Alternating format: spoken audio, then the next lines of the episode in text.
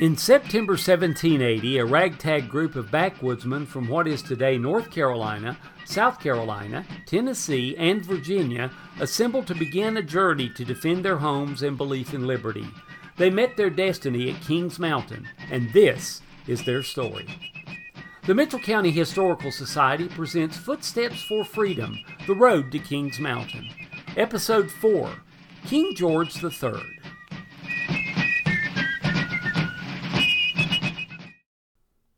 While there were many individuals, groups, and policies that led to the American Revolution, the figurehead that many pinned the strife to for starting the war would be King George III, also known as George William Frederick.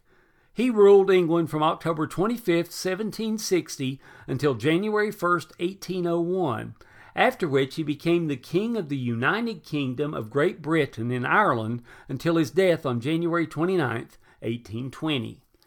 George III ruled Britain for longer than any of his predecessors, and his reign was marked with several military conflicts, including the French and Indian War, the American Revolution, and the War of 1812 in North America. His military forces also engaged France in Europe and saw conflict in Africa, South America, and Asia. Notably, he was on the throne when Napoleon and France were defeated at the Battle of Waterloo in 1815. He apparently struggled with illness at the end of his reign, with his son George IV serving as Prince Regent and ruling the kingdom on a day to day basis from 1811 until his death. Interestingly, George III's wife was Princess Charlotte of Mecklenburg Strelitz from Germany, whom he married on September 8, 1761, at the beginning of his reign, and just six hours after she arrived in England from Germany. She spoke no English, but she quickly learned that after becoming queen.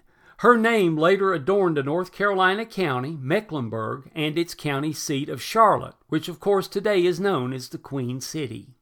While George III was initially popular among the colonists, their support began to wane when the king would not stand up against Parliament's efforts to tax the colonies without representation.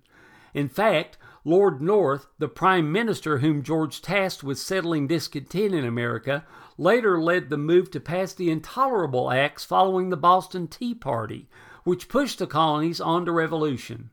While leaders petitioned him to intervene with Parliament over these unpopular acts, King George refused and declared the leaders to be traitors, and the war was on. While the Loyalists believed that they would be successful through 1780, the battles of Kings Mountain and Cowpens helped stem that tide. Cornwallis's surrender at Yorktown the following year shocked everyone. Lord North saw his support ebb, and he resigned his post in 1782.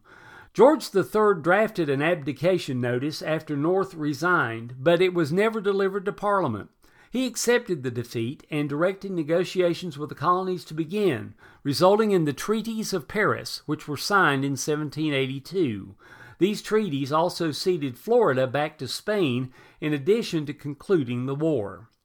Later, George told John Adams, the new American minister to Britain, that, quote, I was the last to consent to the separation, but the separation having been made and having become inevitable, I have always said, as I say now, that I would be the first to meet the friendship of the United States as an independent power. Unquote. Even with the loss of the American colonies, George continued to be popular with his constituents in Britain. He ruled some 38 years after the end of the hostilities. He passed away January 29, 1820. Two of his sons succeeded him on the throne, but his legacy is that of his grandchild Victoria, who ruled Britain as queen at the height of its power for 63 years from 1837 until 1901.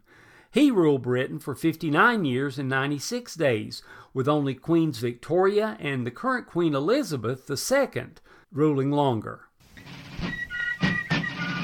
Footsteps for Freedom The Road to Kings Mountain is a production of the Mitchell County Historical Society, a nonprofit organization committed to the preservation of the history, heritage, and culture of Mitchell County. Today's program was written, narrated, and produced by David Biddix.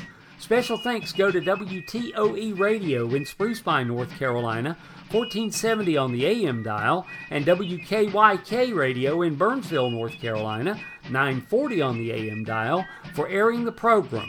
You can also download episodes through Apple Podcasts and Google Podcasts.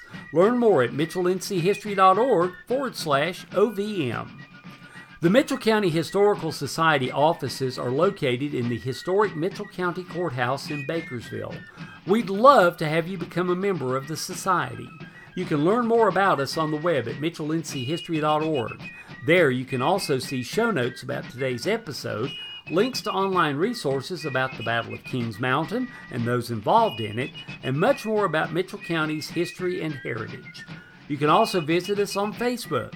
Join us next time as we continue the journey to Patrick Ferguson and the famous battle atop Kings Mountain.